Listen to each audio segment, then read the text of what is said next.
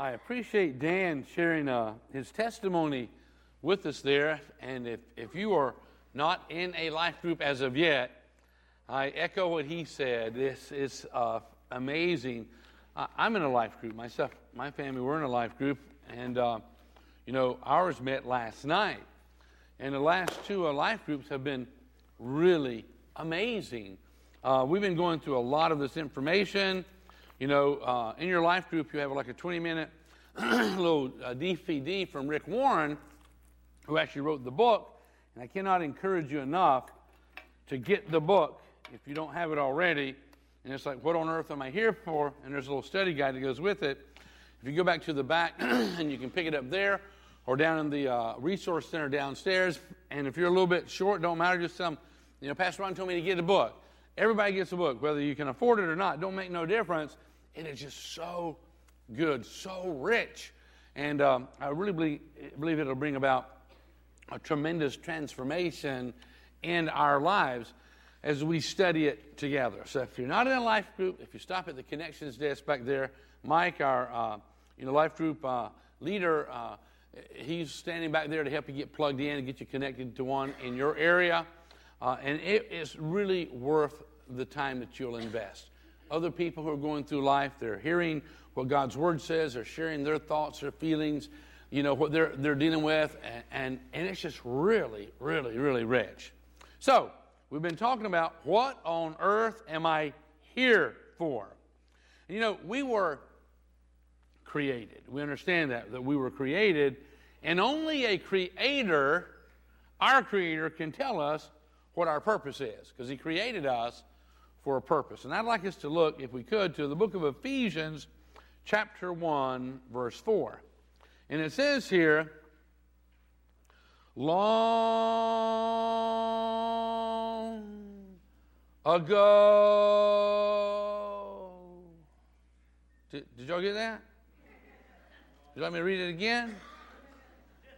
Long ago, even before he, talking about God, made the world, God loved us.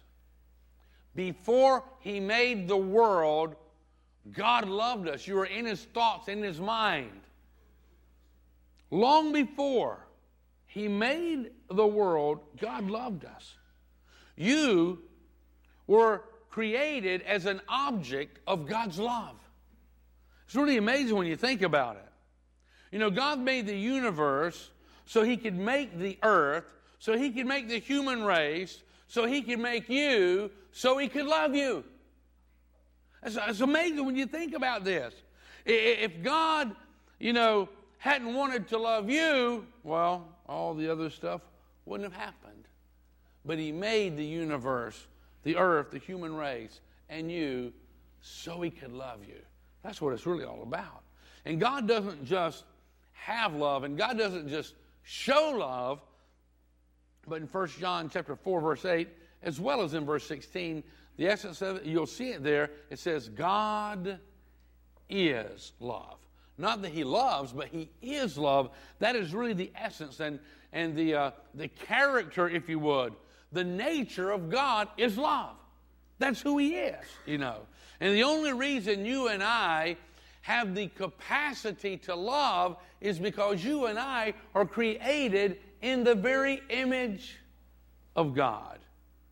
If you think about it for a moment, ants can't love, snails can't love, spiders can't love, because they're not created in the image of God. But you and I, as the Bible says, we're created in the image of God and therefore we have the capacity to love. Listen to what it says in 1 John chapter 4, verse 9. It says, God showed how much he loved us by sending his one and only Son into the world so that we might have eternal life through him. He showed it. I mean, we just celebrated communion a few moments ago where we took the bread, we took the grape juice. Jesus said to do that often to remember, you know, how much he loves us what he did, you know, to purchase our salvation. First John chapter 4, verse 10, it says, This is, what's that word? Real love. Is, is there a love that ain't real? There's a lot of people when they say they love you, what they're meaning is, I lust for you, or other kinds of things. But all love is not real. But he says here, this is real love, not that we loved God, but that he loved us. Long before he created this world, he loved us. We were in his heart and his mind. And he says, This is real love, not that we love God, but that he loved us and sent his son as a sacrifice to take away our sins. And then, looking at Ephesians chapter 1, uh, verse 4, once again, it says, Long ago, before he made the world, God loved us and chose us in Christ. And, and being in Christ is like being in, in the ocean, being in a submarine. You can survive the ocean when you're in a submarine. And it says here, He chose us in, to be in Christ, to be holy and without fault. And you go, well, how can I be holy and how can I be without fault in His eyes? And then He explains it in the next portion of this verse. He says, His unchanging plan has always been to adopt us into His own family by bringing us to Himself through Jesus Christ. See, God wanted a family. And before the earth was ever created, before this world ever existed, you were in the mind, in the heart of God. He loved you before that. The scripture is very clear about that. And he says, his unchanging plan has always been to adopt us into his family. God, before you were ever born, he loved you. You were in his heart and his mind before the world was created, so says his word. And he says, let me read one more time. His unchanging plan has always been to adopt us into his own family by bringing us to himself through Jesus Christ. And this gave him not just pleasure, it gave him great pleasure as God was thinking about adopting you. Before you were born, you were in the mind and the heart of God. And it gave him great pleasure anticipating a relationship with you. You know, as, as we look at God's calling on your life, we talked a wee bit about that last week and, and the assignment that He has for you. As, we look at God's purpose for your life, see, God's reason for creating you is, is pretty simple. Your first purpose is to be loved by God. God created you to love you. That's why He created you. The first reason God created you was to love you. And even before the world was created, He says He loves us. God did not create you to do something for Him. He created you to receive something from Him, and that's His love. He created you for that purpose, to be the recipient of His love. And see, once we get this, once we understand how much God loves us, I'm talking about it's a game changer. I'm talking about it brings about a radical transformation in our life when we understand that God loves us. He wants to love us. He created us to love us. You know, our duty in life is not to do something. Uh, we're, we're really wired and geared to do stuff, but our duty in life is not to do something. Our first duty is not to do something, it, it, it's not to learn. Our first duty in life is not to learn, it's not to listen, it's not to pray, it's, it's not to give, it's not to sacrifice. Our first duty in life is not to serve. It's pretty amazing when you think about that. All those things are good, and they will come in, in their proper place. But it's not the first purpose that God created you. He created you to receive His love. Let God love you. He created you to love you. So the first purpose that God has for your life is for you to be loved by Him. Created you to love you. Listen what it says here in the book of Jude. Have you ever read the book of Jude? How many chapters is in it? One chapter. When you get to heaven, and Jude's going to say, Hey, did you read my book? You know? hey, Jude. Uh, yeah, the only couple of you who laughed was means you're old. you knew that song, right? It says, This letter is from Jude, a servant of Jesus Christ and a brother of James. Now, you know, James, he was the very first pastor in the New Testament church. James was the very first pastor. And uh, as Jude is introducing himself, he says, This letter here in Jude, this letter is from Jude, a servant of Jesus Christ and a brother of James. Now, the interesting thing is, James was the first pastor, but more important than that, James was also the brother of Jesus. Did you know that? A half brother, if, if you would. Uh, and you did know that Jesus had brothers and sisters. The Bible is very clear on that. Jesus was born of a virgin. She had never had a relationship with a man, but after Jesus was born, she did. Her and Joseph had several other children, and, and her children, Jesus' brothers and sisters, the Bible says that. Uh, they didn't really believe in him too much. You know, I mean, they looked up to him, they respected him, and all that. But it was only after Jesus was crucified and rose from the dead, then they believed everything he'd said actually happened. And James, who was Jesus' brother, became the very first New Testament church pastor. But Jude was James's brother, and James was Jesus' brother, and, and Jude could have. He, he, was a humble man as he's telling us this. Anyhow, that was uh, just a little foundation as we read Jude 1. It says, This letter is from Jude, a servant of Jesus Christ and a brother of James. And he says, And I'm writing to all who are called to live in what? We have been called. This is talking about a relationship here. He says, I am writing to all who are called to live in the love of God, to live in the love of God the Father and in the care of Jesus Christ. He's telling us that we have been called to live in God's love. From the very beginning of time, God loved us. We were in His heart and His mind before creation. And He created us to love us. And Judas is talking about us living in the love of God, living there in the love of God. See, the number one calling of your life is not to play a certain role. We're not just playing roles. It, it, it's not that you've been called to a certain responsibility. The number one calling of your life is not to a bunch of rules, not to a bunch of regulations. A lot of people think that's what it's about. But the number one calling of our life is not to rituals and it's not to religion. The number one calling of our life is to be in a relationship with God. Christianity, and, and I must emphasize this, is not about religion.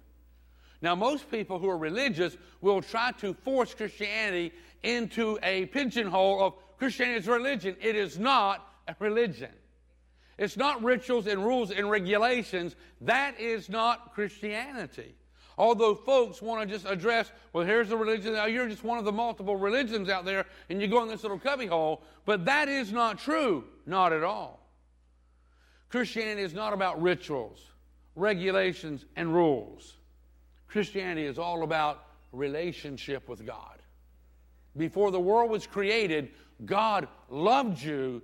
He wanted to adopt you as part of His family. He wanted to show and demonstrate His love to you.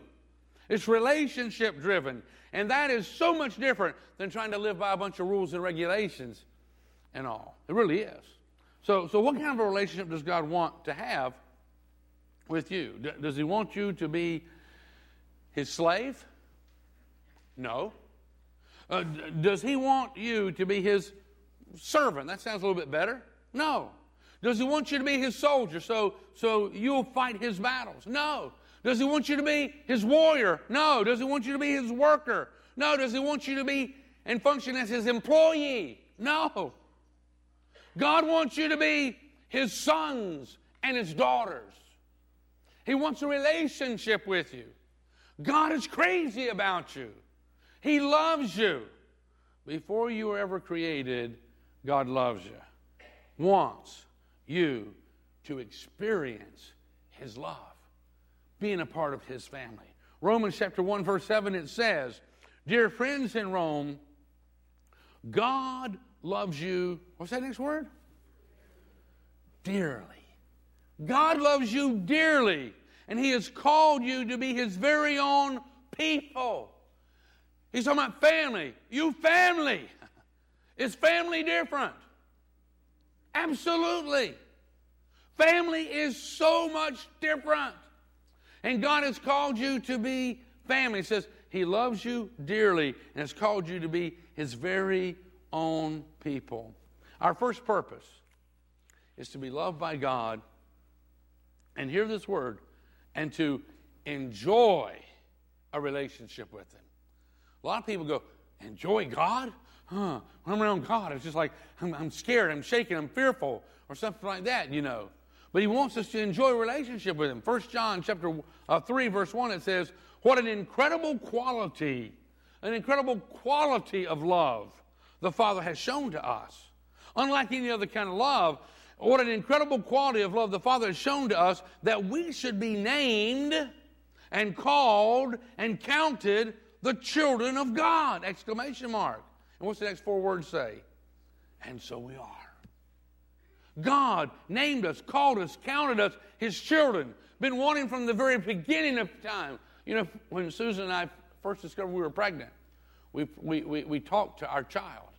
From the moment that we knew that we had conceived the child, we talk, we pray, we, we, we sing, you know, and, and, and, and communicate and let our, our, our babies, even in the womb, know that we love them. We can hardly wait for them to show up on the scene. And God loves us even more than we love our own children. So much more. And He says, He's named and called and counted us the children of God, His children. And so we are. You know, there's a lot of people who actually they miss heaven by 18 inches. 18 inches because they got it here.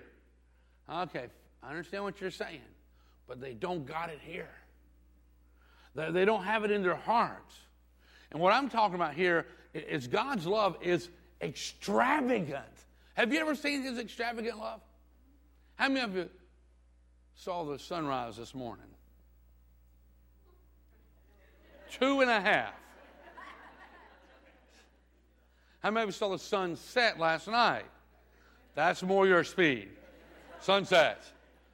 If God had wanted me to see the sunrise, He would have made it later in the day, right? Let me tell you, God's extravagant love. He could have put us here. We could have survived here in a less beautiful place on this planet. But He made colors and He made fragrances for us to smell and, and beautiful, I mean, a beautiful artistic masterpiece. And it's moving as the sun is rising and setting, and even the stars at night. God created that for you because He loves you and He knew you would enjoy it. And sometimes you just look out the window for a few moments on the way to church and you see the trees that are blossoming and the flowers that are so beautiful. Oh, that's all. God made it for you. Extravagance and, and love for you because He knew you would enjoy those beautiful colors and hearing the birds sing and all the fragrances of the flowers and all. He created them for you. That's what He did because He loves you. I'm talking about God. His love is extravagant, His, his love is lavish toward us beyond comprehension. If it could have been all food tastes the same, but He created all the flavors. That's His extravagant love for you because you were in His heart and mind before He created the planet, before He created the world. God loves you on the good days.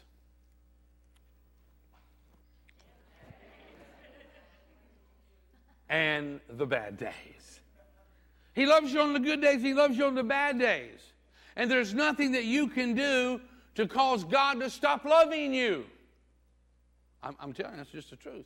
You can turn your back on God and you can walk away from Him and you can end up in hell one day, but, and you may break God's heart, but He will never, ever stop loving you. And you know something else? You cannot make God love you anymore because He loves you with a complete and a perfect love, with all that He is. And see, somebody might do something to you and it hurts your feelings, you don't love as much as you used to. But God loves you and will never, because He tells us in His Word, His love is everlasting. He'll never withdraw His love from you. Not once, not ever. God's love is based on who He is. And my Bible tells us that God is love. He's the essence, the character of, of love. Your number one calling in life is not to do something, do something to try to impress God. Your number one calling in life is to receive something, and that's to receive His love. He created you to love you. I'm telling you, if you get a hold of this, it will change your whole life. As I've been studying this stuff for several weeks, it's like, and, and I know a lot of this stuff, but it's meddling with me. It's like, wow. I mean, I begin to understand the depth of God's love more than I ever have before. It's like, before the creation of the world, He loved me. He knows every little thing about me and everything about you, and He loves you just the same. Ephesians chapter 3, verse 17, it says, I pray that Christ will be more and more at home, which means to be welcome in your hearts as you trust in Him. And that you become more and more comfortable with being in a relationship with Him. But He says, I, I pray that Christ will be more and more at home in your hearts as you trust in Him. And may your roots go down deep into the soil of God's marvelous love. Let me ask you a question How important is soil if you're a farmer? Does it really matter what kind of soil it is? Let me ask you, uh, does, does, does, does plants pick up stuff that's in the soil?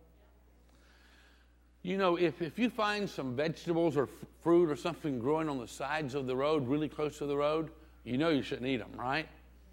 Because all the contaminants from the emissions from the, the, uh, the fuel burning, the exhaust, and, and the wear and tear of the brake pads and the rubber that's wearing off of the tires, that all gets into that soil. Those plants absorb that. They, they become toxic. And lots of times, those plants, though they look perfectly normal, they're toxic. And there's things in there that's not good for you. So it's really important the kind of soil that you grow your stuff in. And here, here, he's telling us the kind of soil we need for our roots so we can stand and grow and blossom and bloom and, and reach our full potential and we can stand during storms and all. He says, May your roots go down deep into the soil of God's marvelous love. And may you have the power to understand, as all God's people should, how wide and how long and how high and how deep His love really is. And then what does it say? May you experience the love of Christ. Not just know about love, but may you experience the love of Christ. Uh, God says, I want you to feel loved. I don't want you just to know about love, but I want you to feel it. I want you to experience. And, every fiber of your being, God says, I want you to experience the love I have for you. The Almighty, the Most High. I'm not talking about religion, rituals, and routines, rules and regulations, but I'm talking about a relationship with the Almighty who created you. His word tells us, may you experience the love of Christ. And then it goes on to say, though it is so great, you will never fully understand it. Do you understand what I'm talking about here? That you can't fully understand it? It's like uh, an ant trying to understand the internet. Oh, you're going to know and grasp more and more about God's love as the days go by, but it's so awesome. It's so big and it's so huge and it's so unselfish, it's hard to grasp it all. You know, the, uh, your brain just doesn't have the capacity to understand how much God really does love you.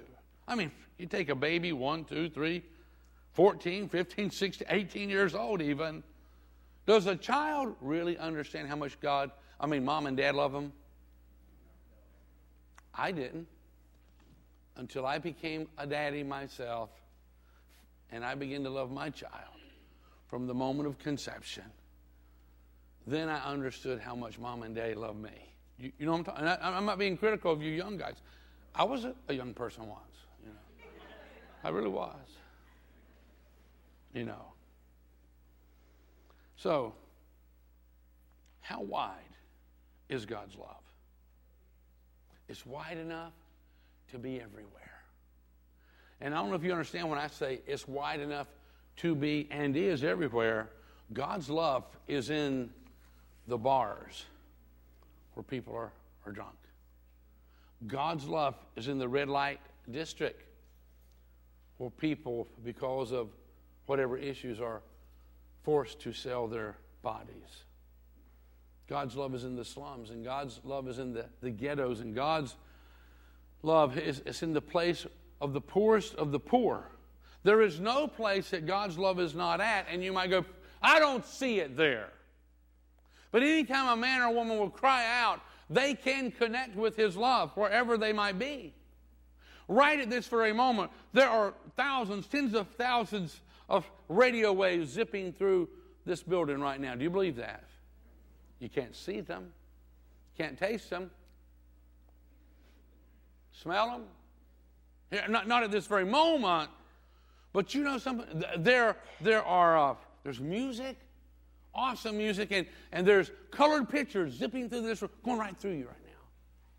Did you know that? How many of you, right now, you know how to do it? You can pull out your cell phone and you could download, you could watch a movie with living color right where you're sitting right now. How many of you know that you can do that? Some of you are going, You can? you show me how to do that. But, but th- those colors and those sounds and all, they're zipping right through our room right now, but you're not tuned in, you see. And other, people don't know that you can tune in, but you can tune in and you can get all those things, tens of millions of sounds and pictures right here in this room. Just because you can't see it don't mean it's not there. And God's love is everywhere if we will tune in to it. Basically means to welcome it. Do you welcome His love into your life? No matter where you're at, He can come and will come, and He will help you no matter what's going on around about you. Okay, so, so how wide is God's love? It's wide enough to be everywhere. Now, there's times when you might feel all alone. You might kind of feel abandoned. There is no place where God's love is not at. He said, I will never leave you and I will never forsake you. That's what God's promise is to us.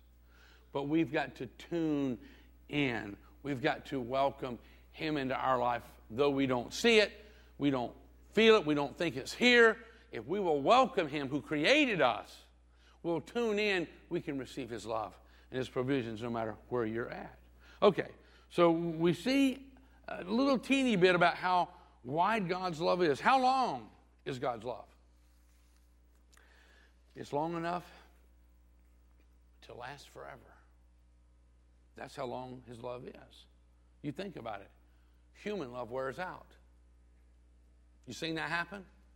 Human love wears out. You know, I mean, there's conflicts, there's breakups, there's there's divorces, and there's every other imaginable kind of a thing that where human love has failed it's fallen short. It wears out. But God's love is so long, it will never wear out. It will last forever. Jeremiah chapter 31, verse 3, it says, Long ago the Lord said, I have loved you, my people, with an everlasting love, with unfailing love. Human love fails, human love wears out. He says, Long ago the Lord said, I have loved you, my people, with an everlasting love, with unfailing love. I have drawn you to myself. How deep is God's love? It's deep enough to handle anything and everything that you ever go through in your life. No matter what the pain or the problems or the hurts that you're going through, God's love is deeper than that you may have said, and it's very likely that you've said that right here in this place before, where you're talking to somebody, you go, I'm in the pits. Man, this is the pits. Anybody ever use the term about I'm in the pits? Some of you are kind of shaking their heads, I'm not going to acknowledge that. Anybody here ever been in the pits? You know, it's like, oh man. You know, I'm, I'm, i have hit bottom. Ever use, man, I've, I've hit the bottom. You know, I'm in the pit of despair. Have you ever said this? I, it just can't get any lower than I am right now. Don't ever say that. It's like, it can't get no worse. Don't ever say that because it can.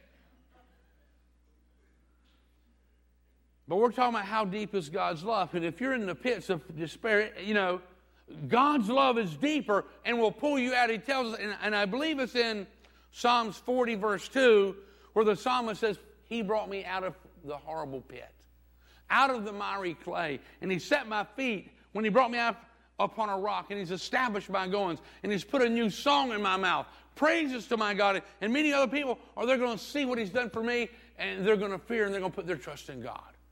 Psalms 40, verse 2, it tells us that. God's love is deeper than anywhere you've ever been, and He can bring you out of it. I'm telling you, He specializes in that. How about height? How high is God's love? Have, have you ever been driving through places kind of like the mountain somewhere, and you see it, it says scenic overlook? And it's a place that you can pull in and you can look over the valleys and see the rivers and the lakes down in the valley below because you're way up on the mountain somewhere and you're looking over. Well, God's love is high enough to look over, to overlook my sins. God's love is, is high enough to, to overlook all of my mistakes, my faults, my, my failures, my rebellion. See, God offers you and me, He offers us forgiveness through the cross of Jesus Christ. He offers us that. He, he offers us a chance to start over. It's absolutely amazing. Listen to this God's been waiting your entire life for this moment where He can get you to sit still and He says, You have no idea how much I love you. I've always loved you. There has never been a moment of your existence that I didn't love you. I was the one who planned your birth. I allowed that fertilization. I allowed that conception. I wanted you alive so I could love you. I saw you formed in your mother's womb. I saw you take your first breath. I heard your first cry. There's been no moment of your life that I turned my back from you. And I've not listened to you. There's never been a time I've not listened to you or that I've not watched you. I saw every pain you go through, every sin you've ever done, the celebrations and the sadness, the happy times and the sad times, the grief, the pain, the exhilaration. I've been there at every moment of your life. And whether you realize it or not, I was gazing on you in love because I made you to love you. Question Would your life change if you genuinely became aware of God's love in an unconditional, a continuous, a never ending kind of a way. If you became aware of the reality of how wide and deep and high and, and all that God's love, do you think it would affect your life at all? Imagine if you woke up in the morning and the first thing that came into your heart and mind when you awakened is like, oh, The apple of his eye. I'm, I'm special to God. And you were sensing God's presence as you, you showered and you prepared for your day and you ate your breakfast. And it's just like, wow, these flavors of this food. God's demonstrating his love to me. He made things taste wonderful and, and he loves me. And, and you got into your car and you're thinking, God's goodness, gave people the wisdom to, to build cars and all so I could drive these. And you were just overwhelmed by the love of God. You, you either got to your work or you got to your school place and you just sensed his love with you every moment and all the things that you did. You got in, in your car, you came back home. And not one time did you feel alone or abandoned, but you sensed His presence with it. Maybe, maybe you watched a movie and something in the movie just triggered it. And it's just like, you know, you knew that God is there for you. And, and, and, what you're doing is real. It's not just some fictitious move, but, but God is real and He loves you. And you go out in the yard and maybe you do a little bit of yard work and you just sense that I am not alone. I am loved. You sense it. I'm telling you, if you begin to sense the reality of God's love, it will change your life radically. Bring about a transformation when you know that you're loved. You know, things would radically change when you become aware that you're loved by God. Now, see, the truth of it is, people avoid God because when they get around God, they feel guilty, they, they, they feel condemned, they're ashamed, they, they feel like I've failed, and they feel judged and criticized. You know, well, I go to church and I feel like I'm being put down, or, or I hear some Christian music and it reminds me how far I've fallen from God, and, and on and on. So they stay away from everything that seems Christian. They avoid God because they feel bad because God is so good and they're so bad, they feel. But the truth of it is, God's good. Hold on a moment. Wait a minute. That ain't the way it is. I love you. If you have a child, say your child is two or three years old, and they're walking and they fall in the mud and they get mud all over their face, and you go, oh man, you're not mine no more. Uh-uh. no, you grab that child, you love them, you clean them up, you hug them, you put a band-aid on their knee if they need that. You love them, and God loves us so much more than that. So much more than that. Do not avoid God because you feel like a failure. God, when you're with Him, he picks us up and He cleans us up and He helps us to reach our full potential. There's nothing more important to God than you. Before the world was created, He loved you. That's why He created the universe and the earth and the human race and you so He could love you. In the book of John, chapter 3, verse 17, it says, God sent His Son into the world not to judge the world, but to save the world through him, through his love. He loved us so much. The verse before that, John 3:16, says he loved the world so much he gave his son. And his son came not to judge the world, but to save the world. Romans chapter 8 verse 1 says, "So now there is no no condemnation for those who belong to Christ Jesus." God does not condemn us. He's not in heaven with a big old stick ready for us to step out of line. Whoever drew that picture is from the pits of hell. And they're a liar because God loves you. He's not mad at you. Never has been, never will be. Can He be disappointed in us if we choose to rebel against Him? Yes, He can be disappointed and His heart can be broken. But He loves you. Before the world began, He knew your failures. That's the reason He's, He, it was all planned ahead of time so you could receive Christ, so your sins could be washed away, so you could be adopted and be part of his family.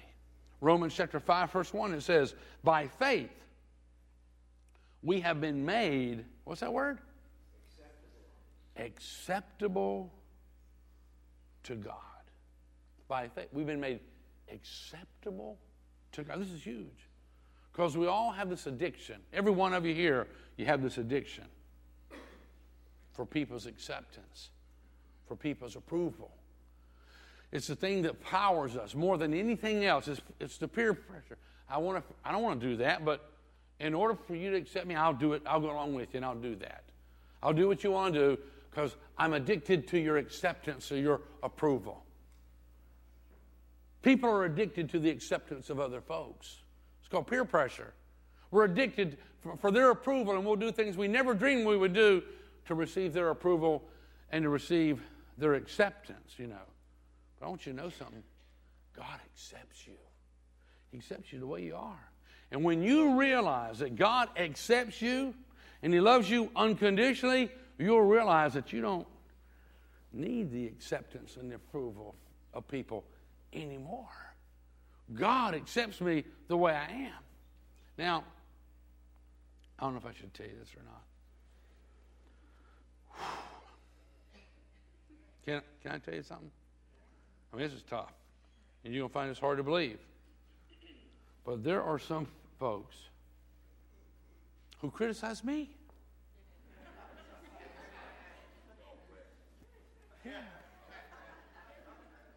But I want you to understand something.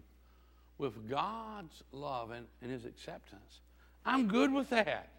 That's okay. God accepts me. He goes, That's my boy.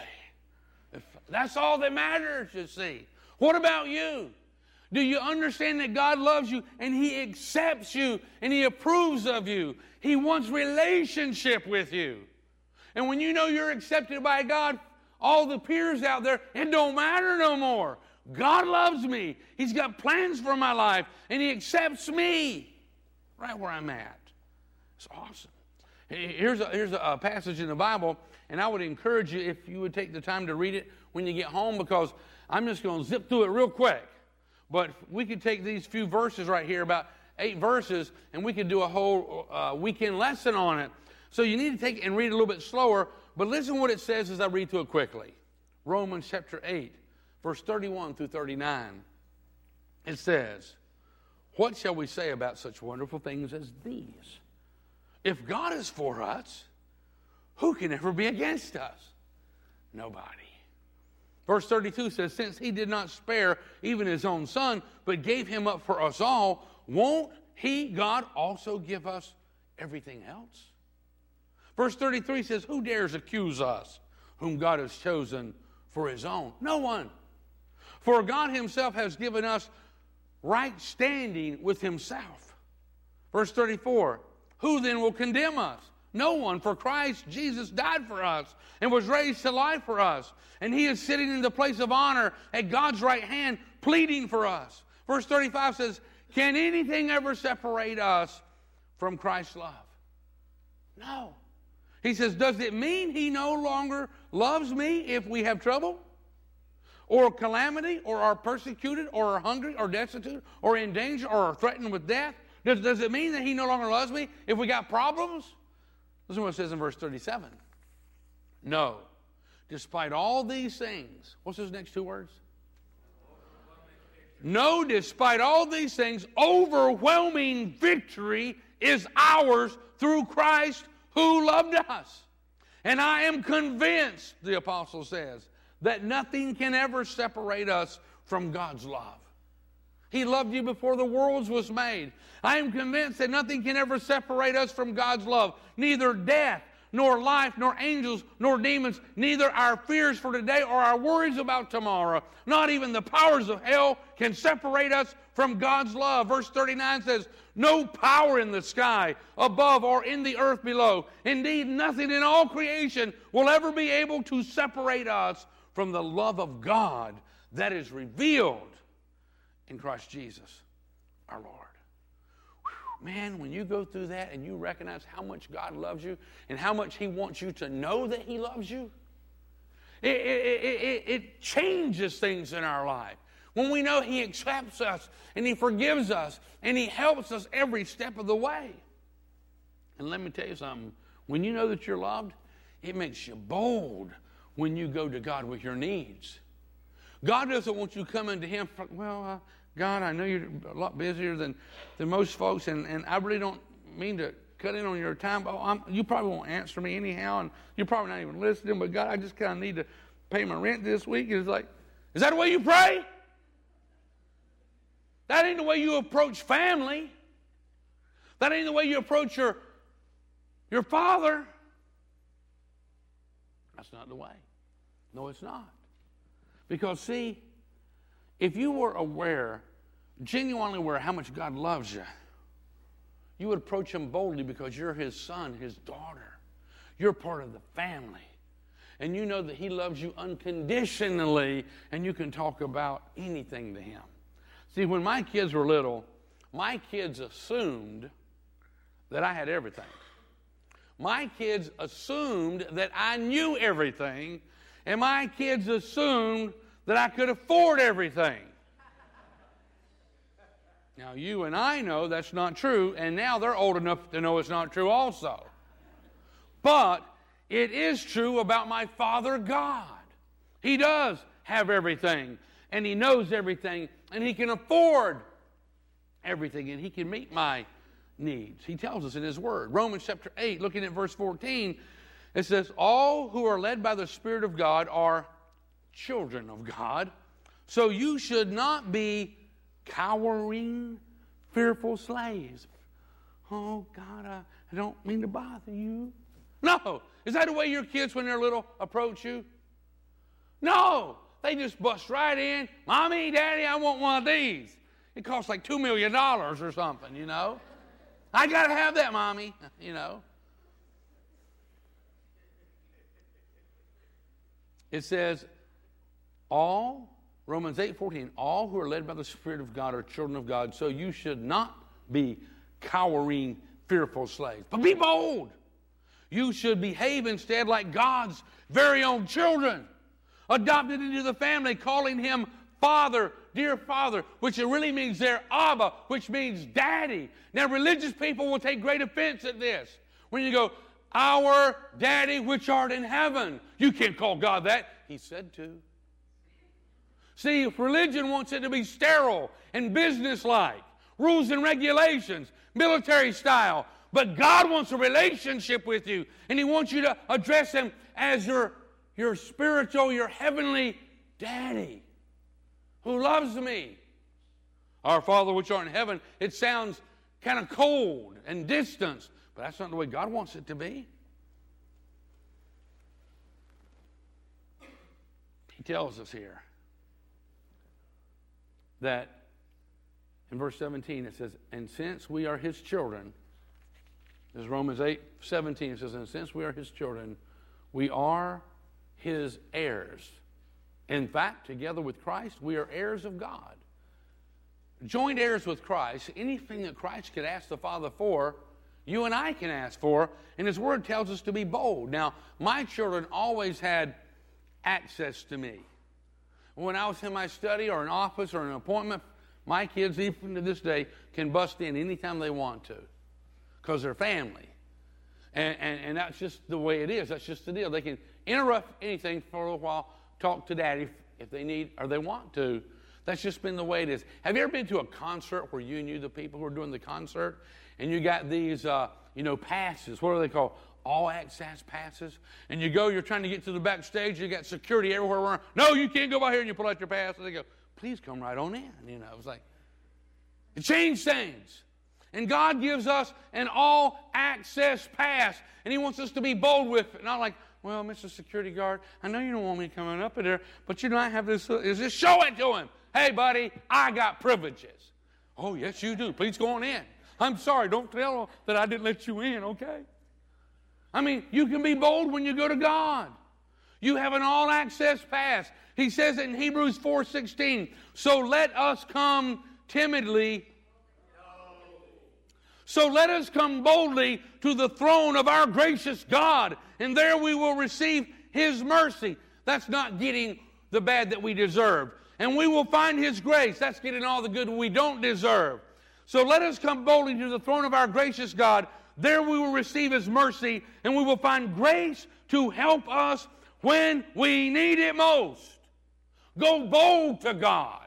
You got a relationship. He's your daddy. Go bold to Him. Before He created the planet, He loved you. He created the planet for you. Don't you think He can take care of your needs? Absolutely beyond a shadow of a doubt. When, when you know, when I know that I'm loved by God, I, I have peace even in pain. Although I don't understand everything that's going on. And I'm sure you've asked the question many a time why? Why? Why did this happen? Why, why did that? Why didn't this happen? Why didn't it happen? Why did it happen? You know? We don't have to understand things to have peace. An explanation of why this happened doesn't necessarily bring peace anyhow, if you think about it. Philippians chapter 4, verse 7, it says, This peace of God, the peace of God which passes all understanding. You can have peace though you don't understand it. You, you can tune in to God even if you don't understand. You can tune into a radio or a television even if you don't understand. You can tune in, you can welcome it, you can connect with it. And it says, The peace of God which passes all understanding will keep your hearts and minds through Christ Jesus. See, it's God's presence and His love that comforts us, not explanations and trying to understand it, but His presence and His love is what comforts us. And He works it all together for good.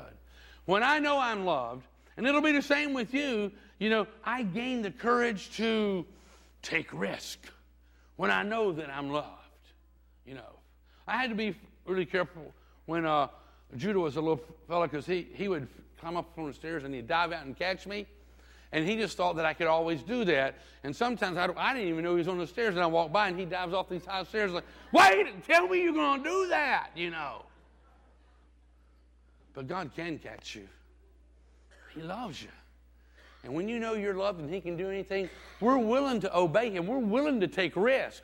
We're willing to take out a giant with a slingshot, like David did, you see. When I know I'm loved, I gain the courage to take risk. When somebody believes in you, it changes you, does it not? You become capable of accomplishing impossible things when somebody believes in you. It gives you additional power, it gives you additional energy. Now, Susan, my wife, she rarely misses a midweek service. If she does, it's usually because one of her kids have pulled her to help them in super church or nursery, you know, to fill in where somebody was sick or something like that. But she's rarely ever not in a service. In the 35 years that we've been teaching, she's, she's usually in every service. That's just the way it has happened, you know, over the years. And she always tells me at some point before the day is over, hey, you did a really good job. And that's all I need. And I'm not looking, I'm not fishing for compliments. I got all I need. I know that God loves me and accepts me. And my wife says, You did a good job. And I'm cool with that. Does that make sense? And because I know she believes in me, I'm a risk taker. She does say sometimes, I don't think you should do that. I'm going, It'll be okay, you know. And most of the time, I don't have to go to the doctor or nothing, or, or the hospital. Take some risk. Well, what I want to communicate to you here today, and you may find this shocking, but God believes in you. You're going, what? I thought I was supposed to believe in Him. How many parents know that you believe in your children? You believe they're going to make it. They're going to overcome that obstacle. They are going to succeed. How many, how many of you parents believe in your kids? Even if they got battles. And I'm going to tell you, that gives them hope. It pulls them up and it sets them apart and it helps them to move forward because there's somebody who believes in them. And I'm telling you, by the authority of Almighty God, that God believes in you. And it empowers us to take risks, to obey Him, and do the things that we were created for. Maybe nobody else will totally understand it. It don't matter as long as God does. I'm talking about if you've really, really, really blown it. Anybody here ever really blown it? I mean, well, I, I really blew that, you know. Listen to what God says to you once you've blown it. He says, It's okay. We can start over, and I will help you this time. God, I, I should have let you help me the first time. It's okay. Don't get upset about it. You know, it, we're going to start over, and, and I'm going to be, I'm going to help you this time. When you've blown it, God ain't there for big stick. He's not trying to judge you and bash you with it. He is not. We need to cast those pictures out of our mind. God says it's okay. We'll start over, and I will help you this time. See, one plus God equals a done deal. When God is with you, who can be against you? When you got God on your side, you are a majority. You really are. Well, here's a, a question, and the last scripture we're going to look at today. How do I become a son or a daughter of God? Listen what the Bible says. In John chapter 1, verse 12, it says, To most, Who's interrupting it? Says, to all who believed him, and that's referring to Jesus. To all who believed him and accepted him, remember, he's already accepted you, and he loves you. To all who believe him and accepted him, Jesus gave the right to become children of God. I'm talking about a relationship with Almighty God, and it is real and it's authentic, and that's what He's wanted from the beginning And people who got a lot of rules and regulations will get upset with you because they want you to be as miserable as they are. You do know that misery loves company. And I'm telling you, God's word is true. You can live by it and you can die by it. It is absolutely the truth. It is. Now, as we conclude, I'd like us to listen to one very short song. Are y'all familiar with the song that Jesus loves me? Well, this is a little updated version of that. It's heart touching. And I would challenge you to open your, your minds and open your heart as we listen to this song as we close. And then I'll pray.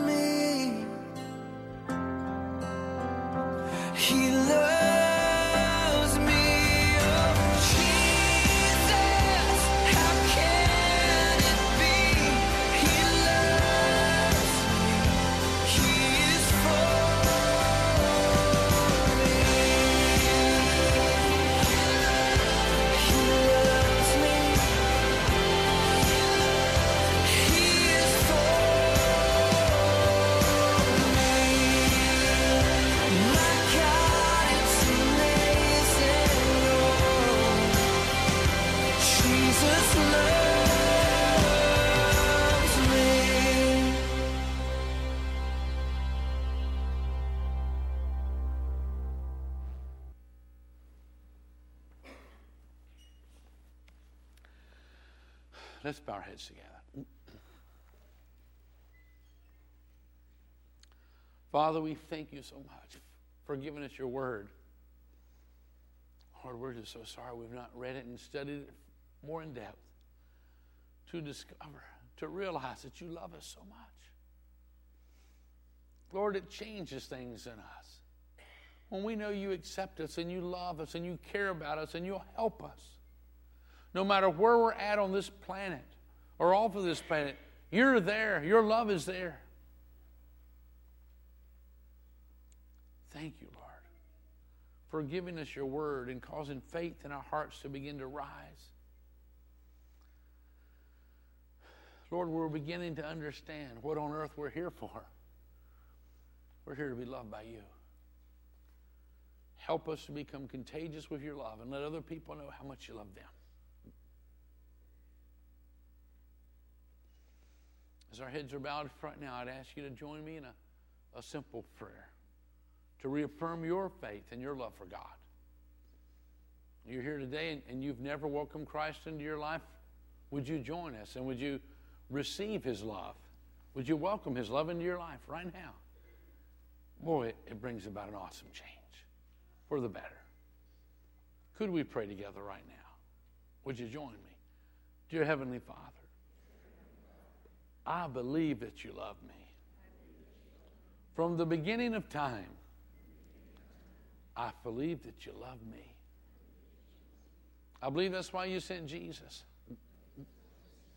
And that he died on the cross for me. And he shed his blood. And he paid for my sins. And he washed my sins away. And he's given me a new start. I believe that Jesus rose from the dead. And I believe that He is alive, knocking at the door of my heart. I humble myself and I open the door and I welcome Jesus. I tune into Jesus. I tune into your love and I welcome you into my life as my Savior as my Lord, as my soon coming King. I am sorry for my sinful ways. I'm sorry for my fear and my doubt. But I choose this day to pursue you and to let you have all there is of me. In Jesus' name. Amen and amen. You know, when you're. Uh, weekly challenge on your connections card. It just simply says, if you agree, just check on it. We'll put a check beside, drop it in the tithe box. It says, This week I will aim to become more aware of God's love for me.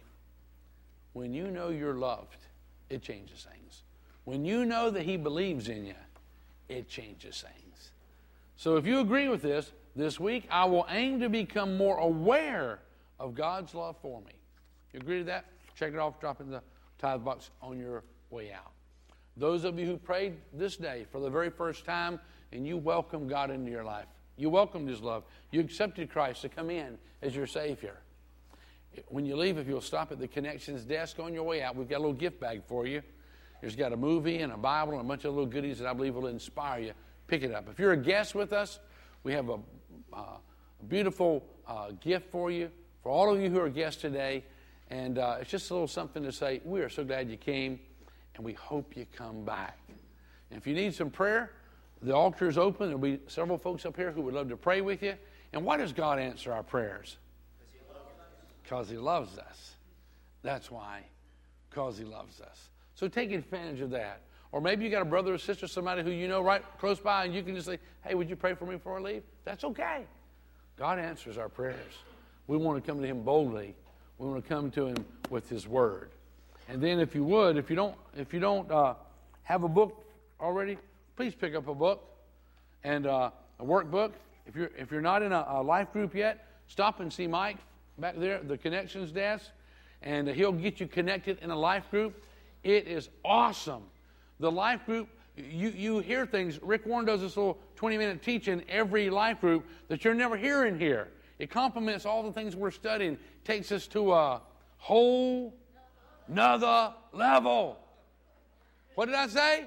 A whole nother level. And that's what we're going to do next week. You don't want to miss next week. We hope to see you then. God bless you. You are dismissed.